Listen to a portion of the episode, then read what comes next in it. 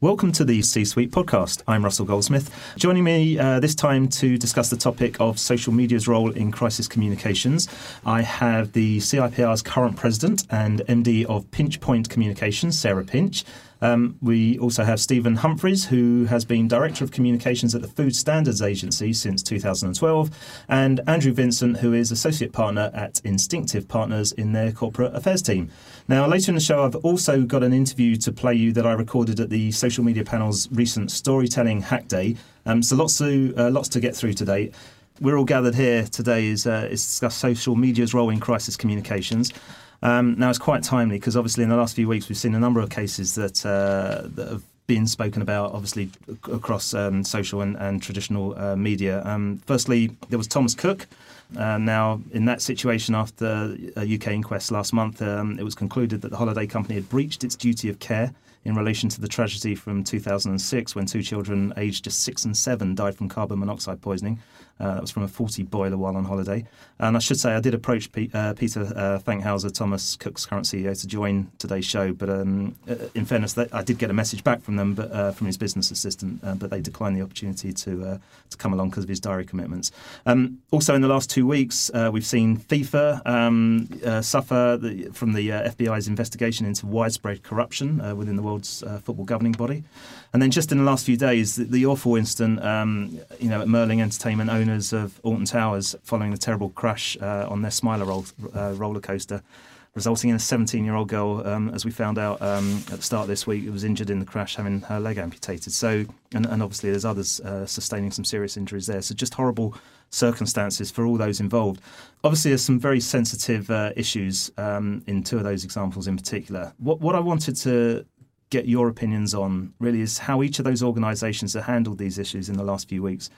But obviously, given the topic of, of today and and, um, uh, and, and this series of podcasts, looking at their social media presence in, in particular. So, just as an example, uh, yesterday I was looking at the Alton Towers Facebook page, which has over 1.3 million likes, and as you can imagine, it's been flooded with comments. Uh, comments. Um, Andrew, let's let's start with you. What, what's your uh, what's your thoughts on that? Well, I think, um, to be honest, uh, sort of putting all three together, it's it's a it's a really good way of comparing uh, not only how these organisations reacted specifically to these incidents, but also it does shine a light into um, perhaps sort of wider issues of corporate governance and the way that those businesses choose to behave more generally. I think with Alton Towers, I think they there's a pretty wide consensus that their response has been been very good. I looked at the Facebook page just a, an hour or so before uh, coming to this recording today, and you know they've got lots of positive comments from consumers saying, um, you know, all the best to the staff. Alton Towers has handled this the best they can with the utmost of decency. And they wouldn't be getting those comments if there wasn't actually a genuine sense that they had done the right thing by being so proactive. Their chief exec stepped forward, you know, has led from the front, has undertaken difficult media interviews, and has there's been no sort of you know question of whose fault is it irrespective of whose fault it is right now, it's their responsibility and they've reacted accordingly. If you contrast that with the Thomas Cook situation, you know, there you've had this, this very sad spectacle of a company really just hiding behind its lawyers and demonstrating n- no evidence of having an ethical approach in dealing with this situation and being on the back foot and then trying to remedy the situation by, you know, making a donation to a charity completely independent of what the family might have wished. Yeah. So a real contrast in ethics there. And then with FIFA, uh, I think uh, no amount of uh, no amount of crisis communications could could help them there. I think you know there the, the clearly are deep issues. When the FBI gets involved, then you know you're going to need more than a crisis manual yeah, to get absolutely. that one. Yeah, St- Stephen, any any thoughts across across them at all? The other thing I think that's emerged for me is the speed of response, and that's where I think social media has changed the dynamic. The crises have always required a rapid response, but almost that now becomes a matter of minutes rather than hours. And it was interesting to know at one point, I think FIFA were up to about 8,000 Twitter comments or questions on their feed um, and absolutely no response or statement. And contrast that with Andrew what Andrew was saying about Merlin, who, um, in terms of their communications response, have been very proactive mm. and dealing rapidly with things. And it's that being responsive to that changing environment is, I think, what's key. Yeah. Sarah, do you have any views on it? I think it'd be really interesting when it's appropriate to go particularly back to Thomas Cook and to Merlin and find out where their communication sits within an organisation. Mm.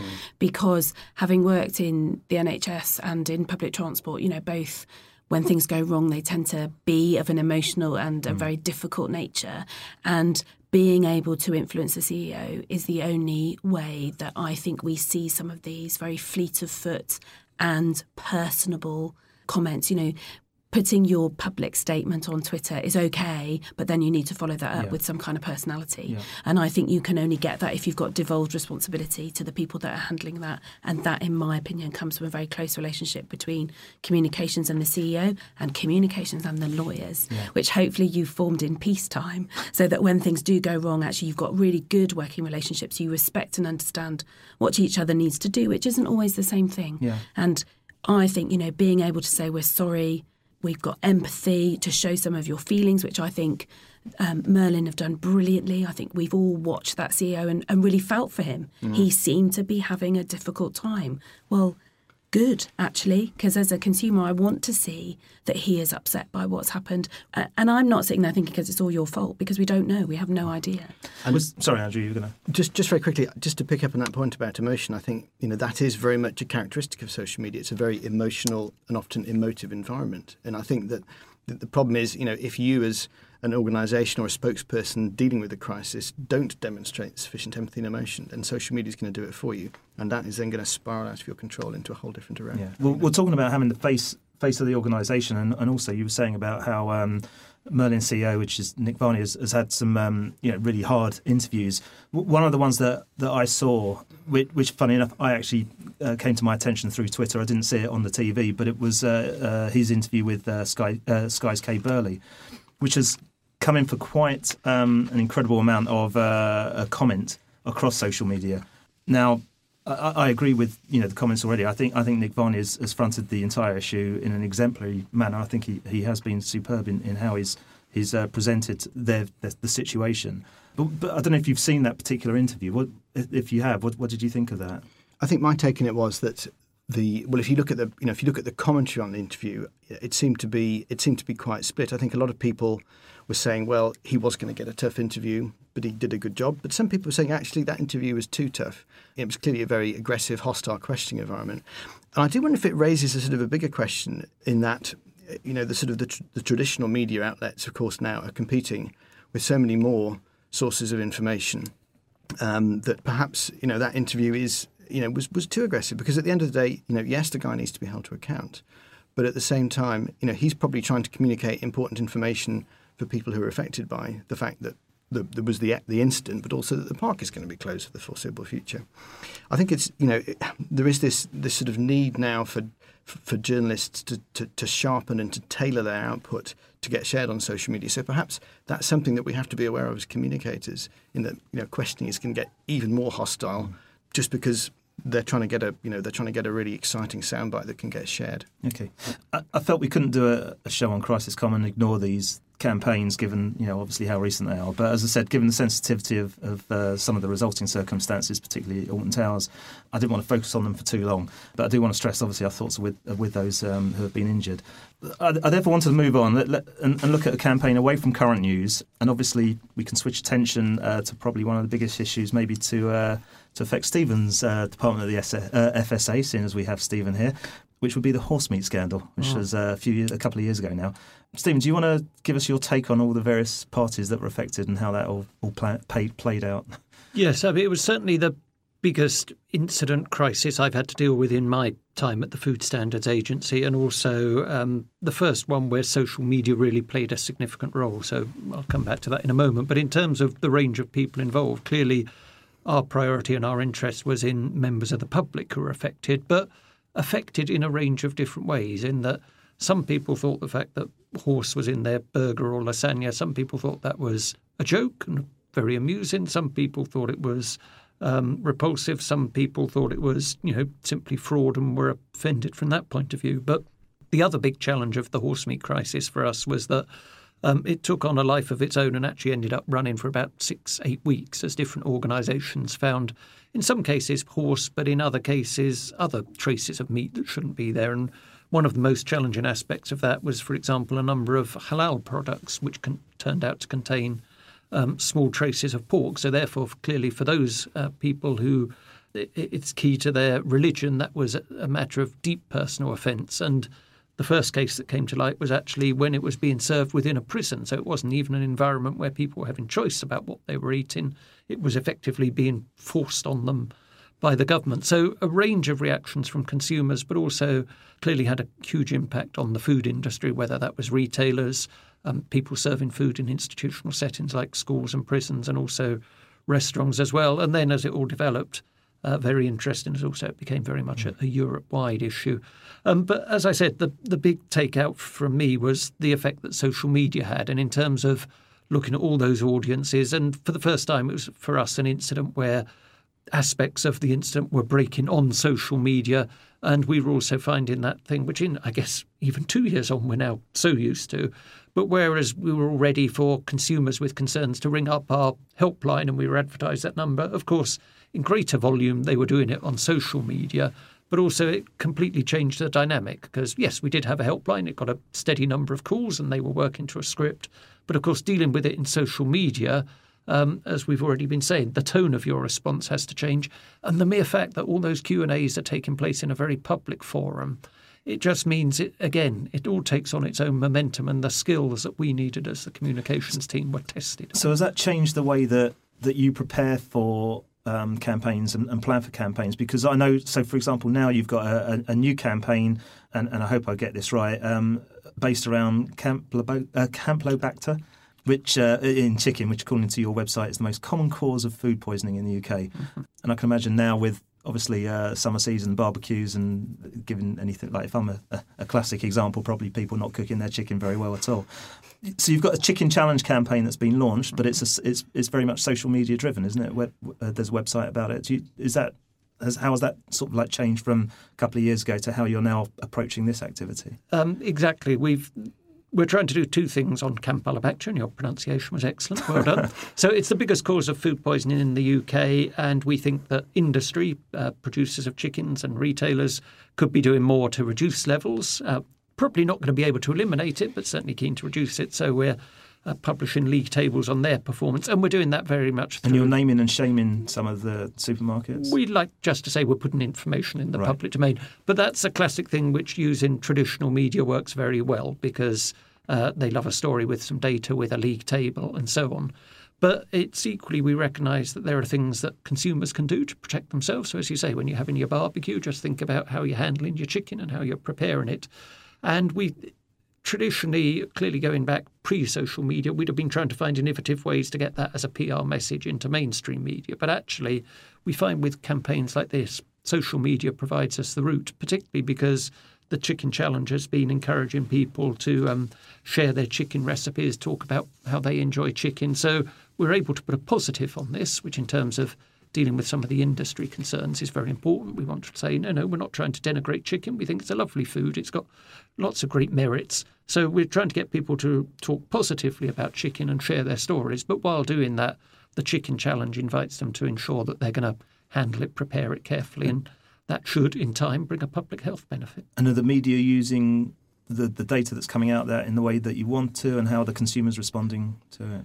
Yes, I mean, it's working very well, in that the ultimate effect is we're now seeing examples of retailers and chicken producers actually doing things, taking steps within factories or within farms um, to do better hygienic processing and reduce the levels of Campylobacter. Um, meanwhile, one of their big concerns about all this, of course, has been the effect on chicken sales. We've not as yet seen any hard evidence that chicken sales have been affected. So we seem to be able to take consumers with us on this. Um, they're encouraging um, retailers to to take these steps. Um, one of the interesting challenges we'll, we've got ahead of us is whether at some point in the future, if some retailers are doing very good things and others not, we might want to get to the position where we start advising consumers actually, we think you should buy your chicken here rather than there. We're not at that point yet, but in terms of how we develop the campaign, that's important. And again, both traditional and social media would have a Can role I in that. A question? Of course, you can. Are you finding then that I'm, I'm just quite interested in, uh, you were saying you're sort of taking consumers with you. So are you finding that actually by placing it on social media where it is, I always say more like, you know, having a chat down the pub that you're actually finding consumers are asking questions of retailers what are you doing? Are you following these rules? Are, are you almost getting people to kind of be party to the campaign with you to be partners in that? There's some of that but it's the thing that's particularly i've been pleased to see is people on social media having the debate because there are people out there who say, Great. I don't know why you're making such a fuss about this because we've always known you shouldn't Great. eat raw chicken. Yeah. And other people are stepping in and saying, well, actually, I had an, I used to think that, but actually, I had a nasty dose of Campylobacter. So what we're seeing is consumers having those conversations amongst themselves about the rights and wrongs of this and the rights and wrongs of what we're doing and what they do Great. and how it's affected them. And it's just that sharing that personal experiences without necessarily much intervention from us. Yeah makes us feel that this and is. I, I think that's one of the great things we see social doing is innate is putting those conversations, you know, that were at the school gate and, and down mm. the pub and probably still are, but also putting them into the public domain where where you do see people asking questions and actually other people coming in Absolutely. and answering them, not always going back to the brand. And I think that's, you know, that is real voice of the consumer, isn't it? power back to the to, to the public and I think that's really exciting. I yeah. think that's one of the really good things. And I think as well, you know, often in a crisis, um, there is a you know there's a great need for, for understanding and information. And, and in fact, you know, if by you know setting off a sort of a chain reaction of good information sharing to start with, the correct information gets shared and amplified, then you know that makes the job of managing the crisis perhaps a bit easier sometimes. Yeah. Well, does this might lead into a question, Andrew, for you in terms of uh, from a corporate reputation point of view. Are there, are there lessons to learn from food crisis? You know, so heard about Campylobacter, horse meat. You know, there, there's a number of aspects of, of your role in terms of crisis management, vulnerability auditing, uh, risk assessment, and obviously crisis planning. What's your what's your take on that? Well, I think the interesting thing about the food industry is it's very very uh, carefully regulated. Um, you know, there are very clear laws about when food is unsafe, what you have to do because of the way that the retail industry has been set up, there's a very intensive auditing regime, which means that food manufacturers, uh, you know, have to do things in a very specific way and are checked very frequently. And I think it's that sort of thoroughness of not only being able to react when something happens, but also to be prepared, which is important. Because I think, you know, the thing is, you know, a lot of the time when we talk about crisis, we're talking about crisis communication. Something has happened. You know, how is the company actually dealing with the immediate aftermath and fallout? But in fact, you know, what's perhaps more important is being better prepared to anticipate the crisis. So, you know, we've developed this risk and crisis framework, which is goes all the way back to starting from a blank sheet of paper and saying, you know, what are your risks in the business? How do you capture those risks? How do you manage your issues? And crucially, then, how do you join up your perception of greatest risk with the way that you write procedures to deal with the crisis, uh, to be ready for something happening? And of course, that has so many more dimensions now. There's not only the, the, the you know the mechanics of, um, of, of dealing with a, the problem that has happened. There is the challenge of dealing with the social media communications, dealing with the traditional communications, you know, and of course, you know, things like product recalls. There is so much that you have to do now in the correct order to to be seen to be doing the right thing. So I think it's that sort of thoroughness of approach, that holistic approach, which is really important now. So, so would you say? Um, well, I suppose it's obvious in terms of the monitoring and training requirements that, that have evolved over the last couple of years now have changed the whole way in terms of looking at, at the way social media can fuel a crisis situation. Absolutely. I mean, I think. I mean, the other very important part of um, of being well prepared, not only having good procedures, but also making sure that everyone understands them, that they're well embedded, and that they're well trained, and that people rehearse what they have to do. I think the particular challenge that social media throws up, though, is that you've often got people dealing with a situation who may be um, you know fairly technical in nature. There may be some communications input, but traditionally the sort of the integration of the social media side has perhaps been at a distance. There may be a separate agency or a separate department that's actually focused more on using social media for outbound communication rather than being able to intelligently interpret what's coming in. What is also really interesting is, you know, is the correct term monitoring or is it actually using what's happening on social media to extract insight and data? And I think this is the piece with a crisis, it's being able to, to look at what's happening and to intelligently observe what's really important to your stakeholders and the situation that you're dealing with. Yeah, that's something I very much agree with, Andrew. It's how social media now allows us to listen better to what people are saying because traditionally we'd have looked at the mainstream media and we'd have analysed the coverage, but probably then had to make some assumptions as to what messages and information people were taking out of that. but social media makes it so much easier to get that flavour of how people are feeling, how they're reacting. So, you know, going back to the horse meat incident, as I said, throughout it, there was a significant number of people who were just posting jokes and amusing video clips, which, from our point of view, was just about okay because one of the blessings of the whole thing was no one actually fell ill. Um, and therefore, but it gave us a good sense of no, people are still generally taking this fairly proportionally. So just being able to judge so much better with social media how people are responding. I think the great thing is social media can let you be the smartest person in the room when there's a crisis going on. You know, if you have the tools and the people trained to use them, then you know you really can be in a much more powerful position today than you would have been in the you know the era before social okay. media. Um, slight change of topic, but obviously still on on, on uh, what what we're talking about. Sarah, I'll come to you on this one, but be interested in all your all your opinions on it. Do you have any experience of how journalists, and I include bloggers now in, in this as well, might use social media to pull their reports and stories together on a crisis? You know, maybe crowdfunding their uh, or crowdsourcing, I should say, their their their story details and sources, because it's an easy way to get comment. And I, and I've actually seen more and more articles now where they will write a story, but the bulk of actually the co- the content, certainly on, on websites, is where they've embedded various different tweets that you know could be from anyone commenting on the story. So they're kind of sourcing comment just from from Twitter. So I think we've we've seen quite a lot of that happening, and I think I think there are there are a number of aspects to this. I think journalists themselves are under a lot of pressure to engage with their audiences. So I have a, a number of friends who are um, journalists, some on um, national papers, some on regional papers, some columnists, some you know actually sort of jobbing reporters, although they'd be offended if I knew I'd describe them as such, but all under enormous pressure to engage with their audiences, both in sourcing and uh, uh, kind of guiding their copy as they're putting the story together or the column together, but also once it's been published.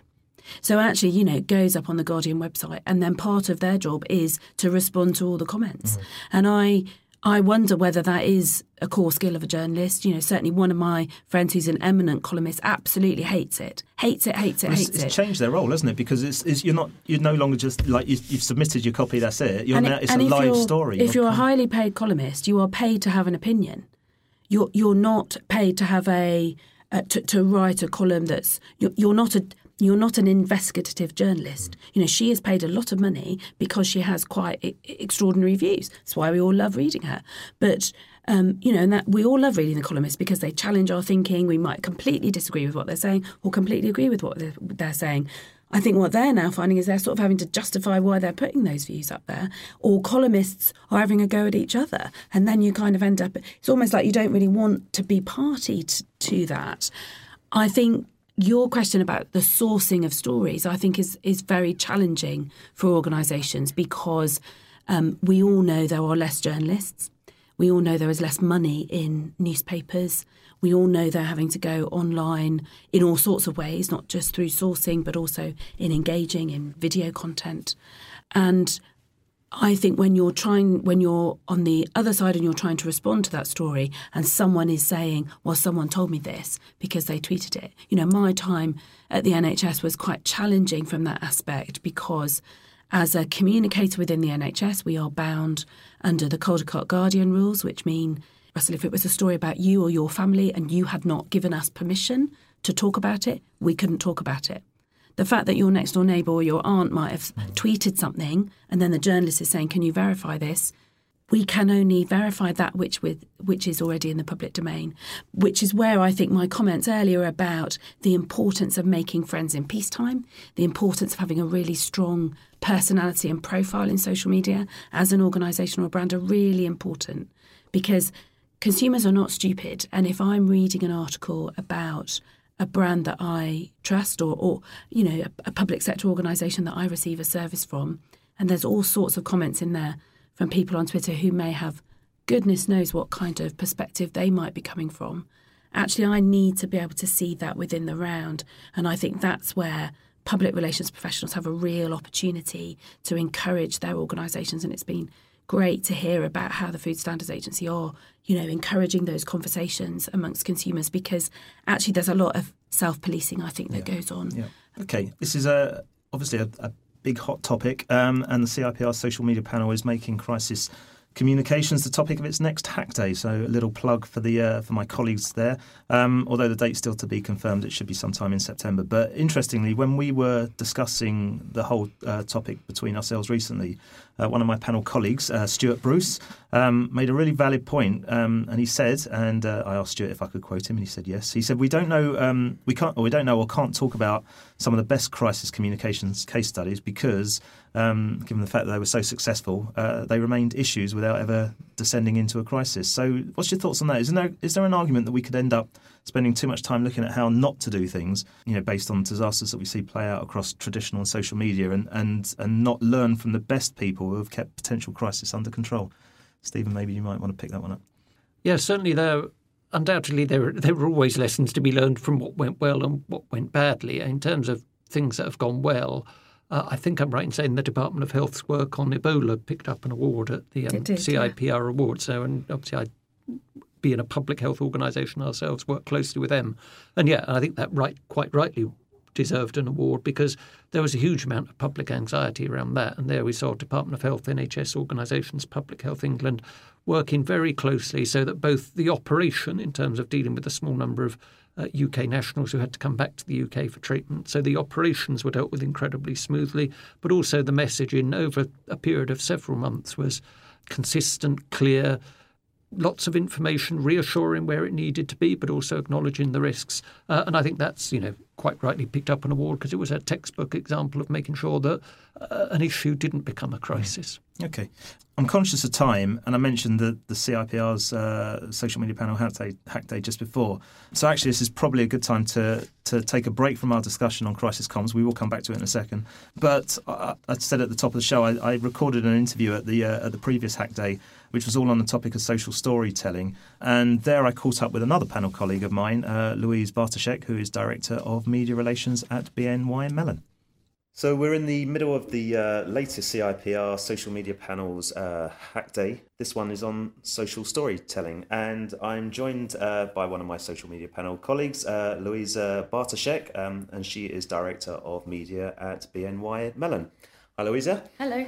Um, so we've just finished the uh, the tweet chat that um, we were running for an hour, which uh, brought up quite a few interesting uh, topics, and I just wanted to um, grab a few minutes with Louisa just with a, a pick up on a few of those things that we, we would discuss. First question is why storytelling so important, not just from a, a, a social media perspective, but PR in general? Well, I, th- I think storytelling is one of the most powerful techniques that we have as human beings to actually communicate with each other. Um, you know, our, our, brains are wired to remember and recall stories. If you give somebody a list of facts, they're less likely to remember all those facts than if you d- delivered that information in a, in a story, which is much more compelling. And that, and that story can either be uh, you know, told verbally, written, or through a picture. Um, you know, we all, we all love a good story. So you work in um, in the world of corp comms. Can you think of uh, an example where storytelling, you know, can help an organisation, let's say in the dry world of financial reporting? Hmm. Well, so if, if you if you're looking at financial reporting, and I guess if you're uh, an investor, an analyst, or financial journalist looking at the numbers, the numbers do tell a story. You know, that they, they, they do stack up, and they're once analysed, they give a position an organisation. But what they don't do is show the human side of the company or um, how those numbers maybe came to be. So where storytelling can be incredibly useful is connecting the dots between the numbers and the organization. So uh, I'm trying to think of an example. If a organization is saying that it's invested or its employees have donated X amount of money uh, to charities around the world, um, and they're demonstrating that because they want to be seen as a good corporate citizen, you know, CSR is a, is a big deal for a lot of organizations, then there's the number and that number might be interesting in itself, but what it doesn't really say is, well, how did that in that financial um, donations? How did that change people's lives? Why did why did the company do it? So where the storytelling can be really powerful is showing how that money might have been raised. So using the faces within an organisation, the people, because um, people connect with people, not with companies. Um, so what you know, what what activities did they do, and also how did it change people's lives? So are, are you able to share stories where maybe something happening in a particular country or a particular community and it's really made a difference? You, you, it's interesting you're talking about people connecting with people. Earlier in the uh, in the tweet chat, you posted something about uh, the fact that organisations need to treat their customers or clients as an audience. Mm. Um, do, do, you want to expand on that in terms? Of yeah, I, it's um, it's, it's, an interesting concept. I mean, one, one of the reasons why I feel like that is, is, is take a look at the entertainment principles, um, so which is a very different uh, way of thinking. You know, if you're if you work in PR or marketing or sales, and you, you're, you're obviously there to try and sell a product or to sell something, and the, you're often the language that you use is the consumer, the client, the customer, and that's all really valid. But I think when you take that approach, you automatically, uh, or maybe your behaviour is, I'm trying to sell. And when you're dealing on social, people don't want to be sold to on social media. Yes, they go, they might be, um, they might go on there to uh, for entertainment. They might go on there for information, but they really don't like being directly sold to. Um, and it comes across as a, a, little bit corporate and could be off-putting. So uh, another way of doing that is to think of your target audience as an audience, like broadcasters do, and think about what they want to hear and, and receive. So instead of thinking about what you want to sell, it's what do they want to hear. So you still you're still looking at the same process. You might be trying to raise awareness of a particular product or event or whatever it might be, but you're creating content that they are really interested to consume and, and more importantly share and, with and, audiences. And I know in terms of what you're saying there, you, you've taken that kind of concept because you've just recently launched a like a newsroom. A, a new style newsroom on your own on the BNY yeah. Mellon side. Do you, do you want to just sort of talk about that? Just yeah, I, would be delighted to. I mean, we're absolutely thrilled uh, with our new newsroom. Um, just very briefly, I mean, the newsroom was launched in February, so it's still very early days. And um, historically, our organisation, like a lot of corporations, we had a press centre, and uh, I, I, used to refer to it as the, the, the place where press releases go to die, which, you know, a dusty mausoleum of old press releases. Well, you know, effectively so, as PR people, you issue a press release, it's gone to the journalist, then what do you do? Oh, let's put it on our website. And then nobody really ever goes to see it again. And, you know, what we've been trying to think about is how. Uh, how, how do we reach our target audience today? Things are changing. You know, the, the rapid acceleration of smartphone usage around the world is really changing consumer behaviors. People are buying less and less magazines, less and less newspapers. They're, they're on social, they're looking at different types of apps and all sorts of things. So I think as PR people, we need to evolve our behaviours just like publishers are needing to evolve and change their business models. So for us, with the with the with the newsroom, the idea behind that was it's creating more digital, but more channels in general for the PR team to be able to communicate stories and information about BNY Mellon, but also about the industries that we operate in, uh, the markets around the world, sharing information that we think is important to all of our external stakeholders. So it's, it's about going back to grassroots. PR, at the end of the day, stands for public relations. And I think a lot of people have forgotten that. It's not press relations. Yeah. And, and that's why we created the newsroom, which um, yes, there are press releases, but there's also uh, picture stories with just say a caption, short story. There's increasingly amount of video, uh, audio, podcasts, um, infographics, all sorts of things. So when, when uh, whenever our media relations team are approached by the business or they spot something and say, right, what is the PR campaign? Historically, would be let's write a press release. Whereas now we've got more tools. But do you think in your in your sector in particular, because a, a lot of what we've discussed so far in today's Hack Day and storytelling is very much about consumer brands. You know, we, we've we've seen examples of airlines, of uh, drinks uh, firms. Um, you know, uh, you know, but within the finance sector itself or in the corporate world, is there is there a resistance? Do you think to to this kind of approach? Well, resistance is an interesting word. I think, for one, financial services is challenging because it's heavily regulated. You know, so if you, for example, um, you're trying to have a rapid response movement to news, so you really want to behave in real time. So whether it be putting information on one of your social channels or or onto our newsroom, but the reality is a lot of what you do in financial services has to be seen by a lawyer and by compliance people, and that, that slows things down. So, resistance is a, is a challenging word. It's more of a cultural challenge, is probably the best way of describing it. But certainly, myself and all of my colleagues in the PR team, we're working really, really closely with our partners in, in the legal departments and the compliance departments around the world to help educate them about what we're trying to achieve and to help them get comfortable with that journey that we're going on so that we are able to knock down some of these walls or at least make the road a little bit smoother okay. than it is today. Well, well, finally, let's let's just finish off in, in terms of like my last point, I suppose, or our last question is what what would you see as the key, or, or what what do you believe is the, the key priority when it comes to storytelling for a brand or an organisation? the key priority. I, I, I, I kind of go back to the point about audience. I really think that you have to understand that your your audience. I mean, it's quite easy to sit there and you have those strategy planning meetings. You think, what are our brand values? What are we trying to achieve here? And I think if you if you try and build stories around that, you're not really thinking about the end the end user, if you will. I think if you, if you base it on the principle that you're listening to your audience, so what are their frequently asked questions? Uh, what are the issues that they're talking about? What are the popular conversations? All those types of trends. Really tap into listening to that, and then connect that to your objectives as an organisation. And then somewhere in the middle, that's where you start to create the content, which therefore is uh, is going to be compelling and appealing to the audience that you're trying to reach, but at the same time meets your organisation's objectives, so you don't stray away away from that. Excellent. Um, thank you very much for joining us. Oh, my pleasure. Thank you. Sarah, Louisa finished off that interview talking about the importance of listening to your audience, questions they're asking, issues they're discussing, um, and then creating the appropriate content in response.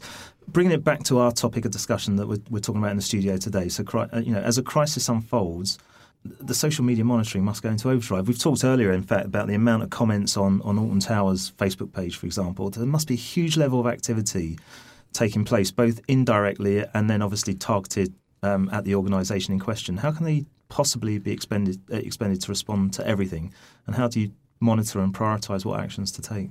So I don't think people necessarily expect you to respond to everything, and I, I think that a, a brand that did that would would get itself into. I mean, you you know, you'd end up employing people full time to do that and nothing else but that 24 hours a day, mm. seven days a week through a crisis. And frankly, there are more important things that need to be done. I think one should respond to points of mis- misinformation. So, having worked in the railway, you know, you'd be in the middle of massive disruption. You know, I've stood painfully at um, Pancras Station, King's Cross Station, Farringdon Station, with hundreds of thousands of people trying to get home and an inability to achieve that. And actually, that's where social media can be enormously helpful. So just repeating information, how to get home safely, or in the case of of um, you know Alton Towers, these this is when we're closing, this is when we're opening. Please don't come today. I think that kind of information must be sent. I I think where your social media responders, for want of a better description, are based is really key. So often, I think those people are, um, as was said earlier, kind of pushing stuff out, perhaps putting out information rather than listening. And I think that's where public relations departments and communications department comes into their own in a crisis because we're very good at listening and we're very good at responding and we're very good at doing that quickly. And I think so bringing those people within your department, even if they usually sit in customer service or marketing or advertising, wherever, get them into you know wherever your command base is for your crisis, which is usually in the in the PR director's office, in my experience, and kind of manage that proactively. I I think relying on really good monitoring by a third party, forget it. You know that's going to be delayed it's going to take time. Yes it'll be important later maybe after you've got through the first couple of days to kind of see where the themes are. But at the beginning i think take control have a personality correct information and get out reassuring messages about the fact that you are in control and that you are taking responsibility and i think you can do all of that without getting yourself into any legal difficulty okay We've had so much to, to talk through that this has uh, this has definitely becoming our longest podcast of the series so far. So, uh, congratulations for uh, sticking with me on this. Um, I'd therefore like to finish off today's show just by asking each of you uh, to perhaps name a brand or a recent case study or, or, something you know that you've you've worked on, even that our listeners can go and research a little more themselves. Um, but that gives some you know some best practice on understanding social media's role in crisis communication. Stephen, let's start with you. The example jumped to mind. It's interesting, Sarah, you were just talking about railways and those, not crises, but those difficult mornings or evenings they have. And just last week, um, I travelled on Southeastern, and it was one of those difficult mornings, signal problems, cancellations, um, and lots of traffic going through Twitter with complaints. And there was one specifically where I followed the exchange, and uh, someone said, not only am I standing up on a packed train, but the heating's on and it's early June. And very quickly, Southeastern came back with, which train are you on? And he said, it's a 750 something or other from somewhere. And within a couple of minutes, the response came back, thanks for letting me know. I'm going to let the driver know and ask him to turn the heating off. And I thought, wasn't that fantastic? Because it was a rapid response, it was very personalised, and they were delivering action. Very good. Andrew? Um, I think the um, the, the, the, the, tragic incident that the Germanwings airline suffered uh, recently, at the time, that they, I think they mounted a very human response in many ways to what was just, uh, you know, almost un- completely um, devastating uh, and unforeseen event. At the time, they, they have a coloured logo. They made the logo sort of in grey shades. They gave over the whole of their website to situation update, updates. But I look back today, and while the website has gone back to being you can book your flight here, if you scroll down, there's just a sort of a little discrete area that just has the flight number, and they've got a hashtag hash in deep sorrow, which people are hmm. using on Twitter. But they've also got a website which has in deep sorrow in the in the URL, and it's basically just like a place where you can you can post a memory, you can just add a message, and it just you know it, it seems as actually sort of quite a tasteful and human yeah. thing to do.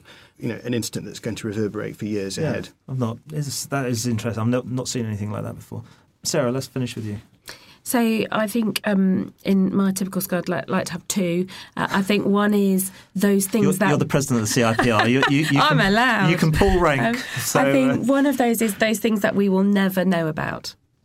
So, you know, it's interesting that the next hack day is all going to be about crisis comms. And I think it would be good uh, to take up Stuart's challenge, Stuart Bruce's challenge, and to see whether we could get some comms people to talk about, if they can't talk about the specifics, to talk about the process of those things that you know when you're sat in the boardroom or you're looking at the at the papers or you've got the briefing from the client that you know are going to be bad news and how do you influence that? How do you actually, and some of the things I'm most proud of are those times when I've actually influenced the decision to say, actually, we're not, we're not going to do that thing that we first thought might be a really good idea. And I think that's where the role of a senior comms person within an organisation or, or, advising an agency, uh, or, sorry, advising a client through an agency really comes into their own. So it would be good if we could, through this podcast, put a kind of call out for people who've done that yeah, and got that experience. That would be great. I think the thing for me at the moment, and for those who are tweeting and following this on Twitter, they might think think I've got some horrific spelling error uh, in my Twitter handle, but actually is the uh, National Blood Donation I Campaign. I spotted that um, this morning. Take it, taken the two A's out of my uh, name. If anyone's got any O's, you need to take those out too. And actually, they're doing it through huge number of different media.